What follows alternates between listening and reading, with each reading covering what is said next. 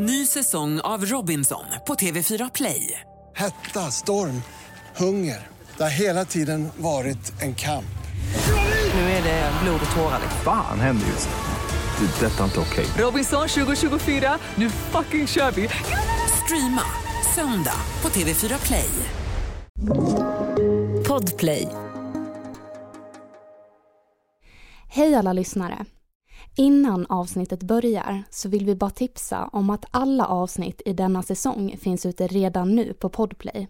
Så vill du inte vänta en vecka mellan avsnitten så tycker vi att du ska gå in på podplay.se eller i appen Podplay och lyssna där. Nu börjar avsnittet. Du presenteras nu för obekräftad information. Var därför kritisk till materialet som bygger på fiktion, åsikter och vinklad fakta. Podcasten kan inte ses som en trovärdig källa.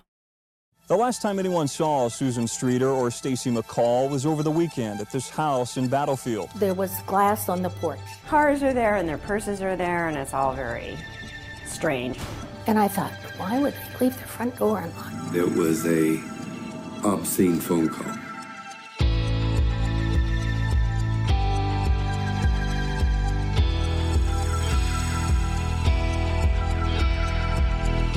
Det här är podden för dig som är intresserad av en annan version av verkligheten. En version som tar upp alternativa teorier, mystiska sammanträffanden och diskussioner om vad som kan vara sant. Mitt namn är Vivi. Och mitt namn är Aida. Och det här är konspirationsteorier.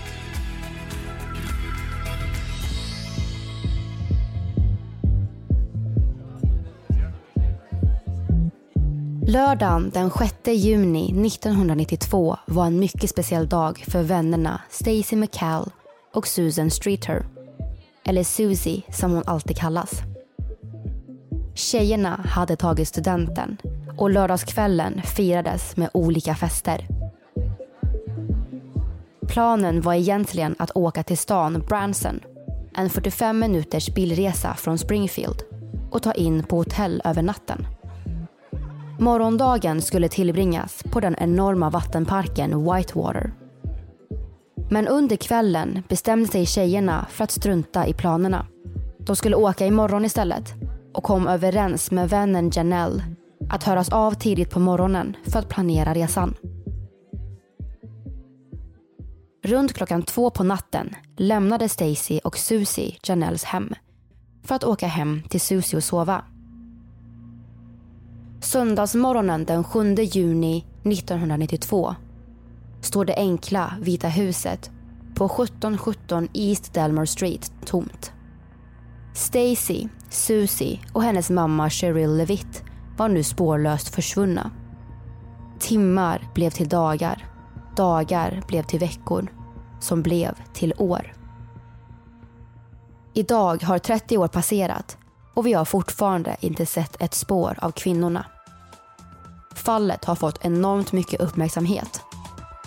Vad det var som hände under den natten är det ingen som vet.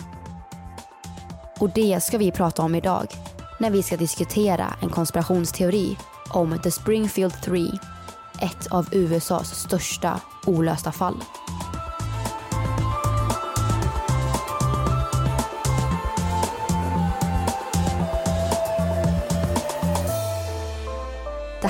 Är podden för dig som är intresserad av en annan version av verkligheten. En version som tar upp alternativa teorier, mystiska sammanträffanden och diskussioner om vad som kan vara sant.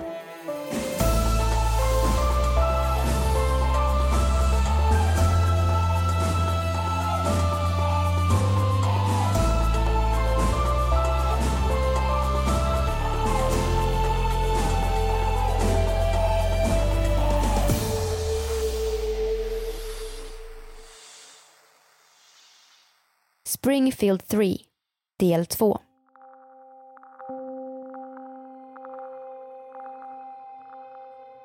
Eftersom alla personliga ägodelar fanns kvar i huset så antog polisen att det här inte handlade om ett frivilligt försvinnande. Något som också verkar tyda på detta är att alla Stacys kläder, förutom hennes t-shirt och underkläder, låg prydligt ihopvikta vid Susies säng. Om någon vill lämna så görs detta oftast med kläder på kroppen. Men något som tidigt i utredningen bekymrade polisen var frågan hur en eller flera gärningsmän kan föra ut tre kvinnor ur ett hem utan några som helst spår av en strid eller ett inbrott. Det enda tecken som fanns på någon form av kamp var den trasiga kåpan på verandan som Janelle och Mike sopade ihop när de besökte huset. Vilken lika väl hade kunnat gått sönder om någon försökte byta lampa.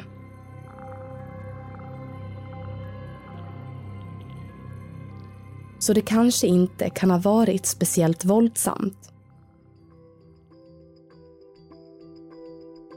På stationen diskuteras olika scenarion.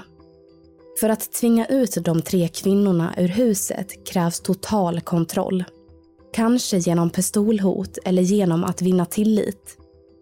En teori som polisen hade var att en för kvinnorna okänd man har spionerat på dem under en längre tid och tog sin chans den natten. Kanske var hunden Cinnamon ute i trädgården och gärningsmannen fångade då in hunden och knackade på dörren. När kvinnorna öppnade så vann personen förtroende och blev inbjuden i hemmet. En annan teori som diskuteras är om en eller flera gärningsmän har klätt ut sig till en polis eller brandman eller möjligtvis låtsats vara från ett gasföretag och varnat om en läcka i huset och bett dem utrymma området. På så sätt kunde gärningsmannen leda kvinnorna i valfri riktning, kanske mot en skåpbil. En annan teori är om gärningsmannen släpptes in frivilligt, att personen var bekant med kvinnorna och välkomnades in i hemmet. Utredningen stod i princip still med få ledtrådar att följa upp började polisen titta på personer i Stacy, Susies och Cheryls närhet. Det finns ofta ledtrådar i försvunna personers sociala nätverk. Fanns det någon som ville skada dem? Fanns det någon de var rädda för? Cheryls son Bart Streeter, Susies nio år äldre bror, var en av de första personerna som polisen och FBI fick upp ett intresse för. Det kom fram att relationen mellan Bart, Cheryl och Susie var spänd. Det verkade pågå en långvarig konflikt. Bart hade inte den bästa relationen med sin syster och mamma. Han verkade vara familjens svarta får. När han bodde tillsammans med Cheryl och Susie hade han problem med alkoholmissbruk. Och under början av 80-talet kastade Cheryl ut Bart på grund av alkoholproblematiken. Om han ville bo under hennes tak så skulle han följa hennes regler. Bart samlade ihop sina saker och lämnade hemmet. Därefter såg de inte varandra på nästan tio år. Men under hösten 1991 dök han upp i Springfield igen och försökte lappa ihop relationen med sin syster och mamma. Susie, som då ville ge relationen ett nytt försök, flyttade in tillsammans med sin bror. Men han var fortfarande fast i alkoholmissbruket. Ett gräl mellan syskonen blev fysiskt och väldigt våldsamt och Susie flyttade snabbt hem till sin mamma igen. Men under kvällen kvinnorna försvann hade Bart ett alibi. Han var full och låg hemma i sin lägenhet i Springfield. Något som både flickvännen och grannar kan bekräfta. Bart fick genomgå ett lögndetektortest som han klarade och avskrevs senare från alla misstankar. Men när man är full kan man göra många saker man glömmer bort vilket polisen tog med sig inför nästa person av intresse. Susies ex-pojkvän Dustin Reckler. Ny säsong av Robinson på TV4 Play. Hetta, storm, hunger. Det har hela tiden varit en kamp. Nu är det blod och tårar. Fan händer just nu. Det. är Detta är inte okej. Robinson 2024, nu fucking kör vi! Streama söndag på TV4 Play. Ett poddtips från Podplay. I fallen jag aldrig glömmer djupdyker Hasse Aro i arbetet bakom några av Sveriges mest uppseendeväckande brottsutredningar. Går vi in med hemlig telefonavlyssning och, och då upplever vi att vi får en total förändring av hans beteende. Vad är det som händer nu? Vem är det som läcker? Och så säger han att jag är kriminell, jag har varit kriminell i hela mitt liv men att mörda ett barn, där går min gräns. Nya säsongen av Fallen jag aldrig glömmer på Podplay. Susin och Dustin gjorde slut bara några månader innan försvinnandet. Anledningen till det var att Dustin och kompisen Michael Clay hade vandaliserat ett mausoleum, plundrat gravar och grävt upp lik för att sno guld från tandfyllningar som de senare skulle sälja vidare. Och det hade de gjort med Susis bil. Hon blev förbannad och gjorde slut direkt. Polisen tog fast dem och Susie blev indragen på förhör. Hon berättade vad som hänt och skulle vittna mot Dustin och Mike i rätten. Rättegången skulle äga rum bara några veckor efter försvinnandet. Var det ett motiv att döda henne? Kunde de ha skadat henne för att hon inte skulle vittna? Polisen tog in Dustin och Mike på polisförhör och började kolla upp deras alibi. Den 6 juni 1992 hade de varit på en rockkonsert. Det hade blivit för mycket alkohol och de hade somnat i en bil. Mike och Dustin förnekade all inblandning och till slut kunde polisen inte hålla dem kvar längre. Än idag har polisen fortfarande inte hittat något eller någon som kan bekräfta deras alibi. Polisen kollade även upp Cheryls tidiga kärleksrelationer. 1964 gifte sig Cheryl med sin första man, Brent Streeter. Den 9 mars 1973 födde Cheryl sin dotter Susie. Sex månader senare skilde sig paret. 1980 träffade Cheryl sin andra man, Don Levitt.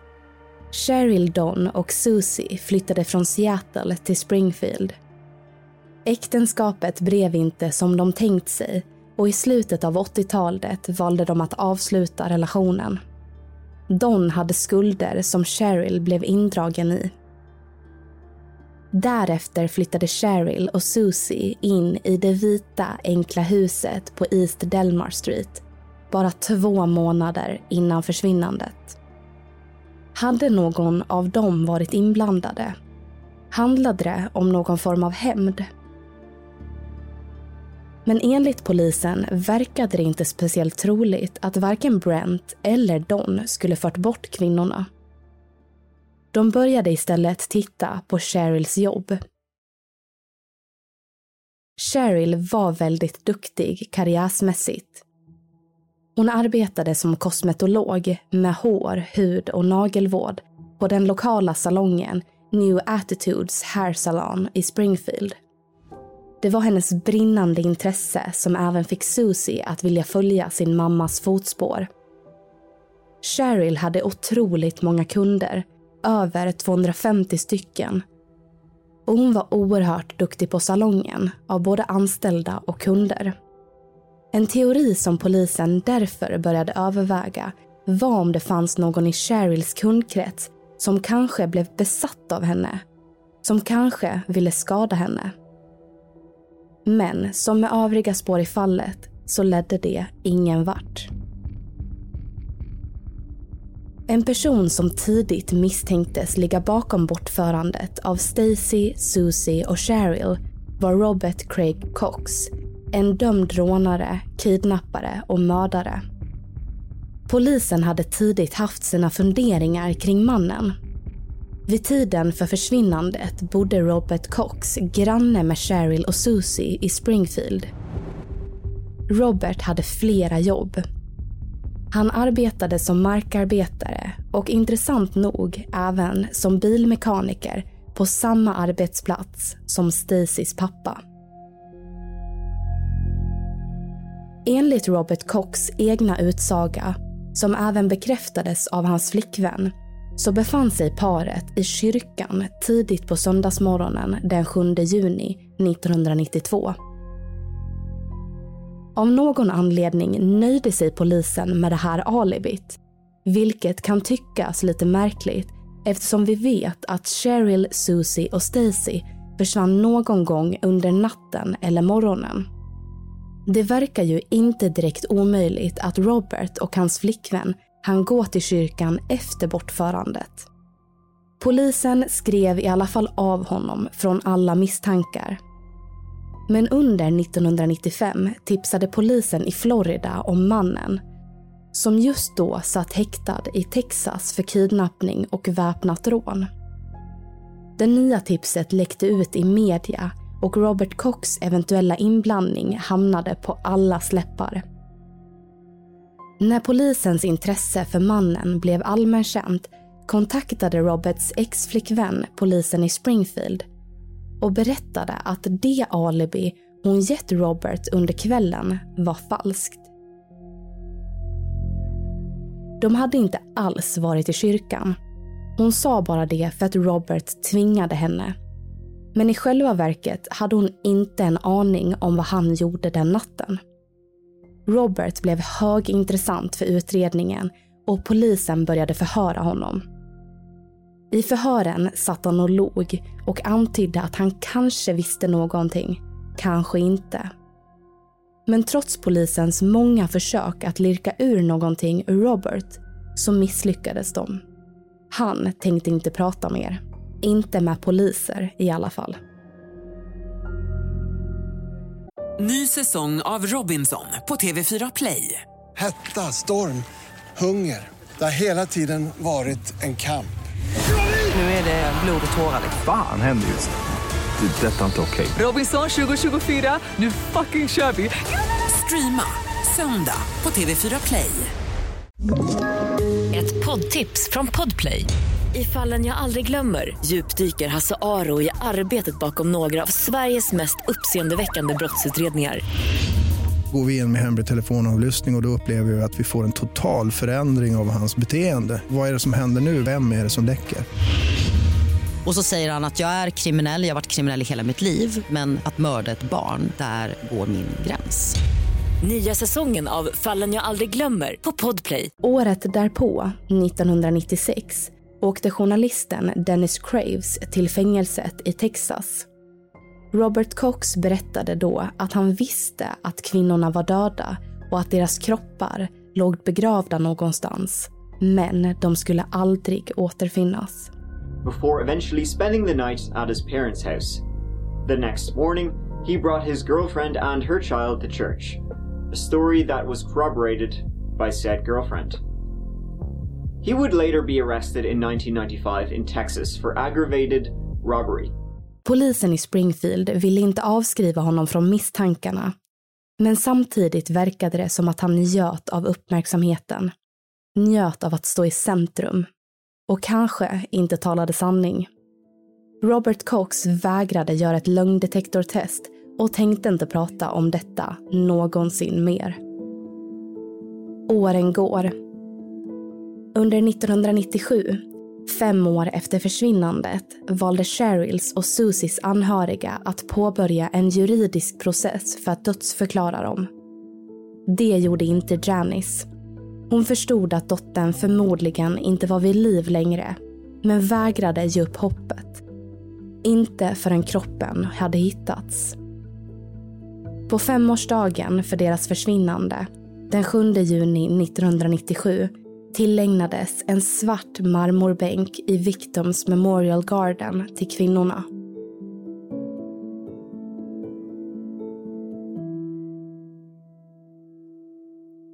Under mitten av 2000-talet började en ny teori kring fallet florera på nätet. Cheryl, Susie och Stacys kroppar låg kanske begravda under ett parkeringshus på södra sidan av Cox Hospital, ett stort sjukhus som renoverades under 1992, samma tid som kvinnorna försvann. Teorin är att kvinnorna ligger begravda under cement eftersom sjukhuset höll på att bygga den nya parkeringsplatsen. För att undersöka den nya teorin användes en markradar. Intressant nog hittades tre avvikande objekt. Och ingenjören menade faktiskt att avvikelserna liknade marken på en begravningsplats. Polisen undersökte platsen men tyckte inte att det var speciellt troligt att kvinnorna låg där.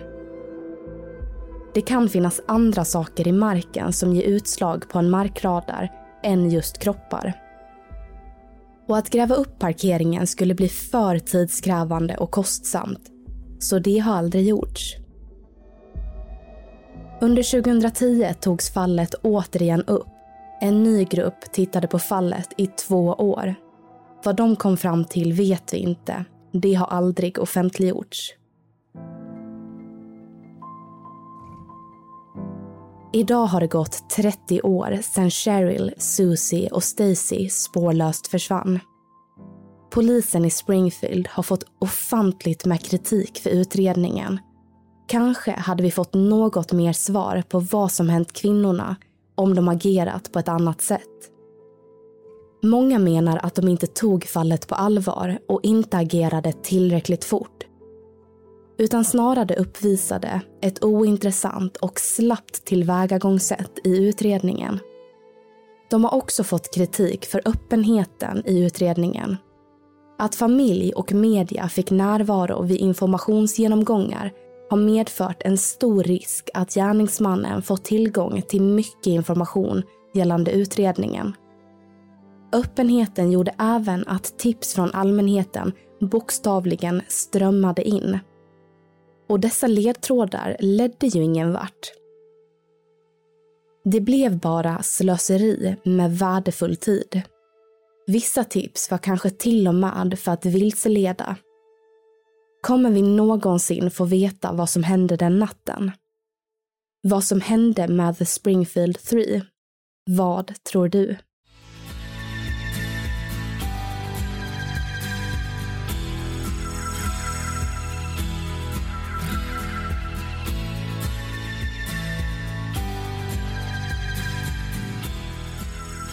Du har lyssnat på The Springfield 3. Avsnittet gjordes våren 2022. Vi som har gjort programmet heter Vivian Lee och Aida Engvall tillsammans med redigerare Jenny Olli. Källorna till dagens program hittar du via vår Facebook eller Instagram där vi heter konspirationsteorier. Via våra sociala medier kan du även skicka in tips och önskemål på teorier som du vill höra i podden. Vill du höra fler avsnitt av konspirationsteorier? Besök din poddapp och lyssna på avsnitt som Vad hände med Chris Kremers och Lisanne Froon? Suspected human remains and hiking boots found during the search for two young Dutch women. Den försvunna flickan Madeleine McCann. Just hearing that a search is underway for a three-year-old British girl who's gone missing in the Algarve area of Portugal. Och mycket mer.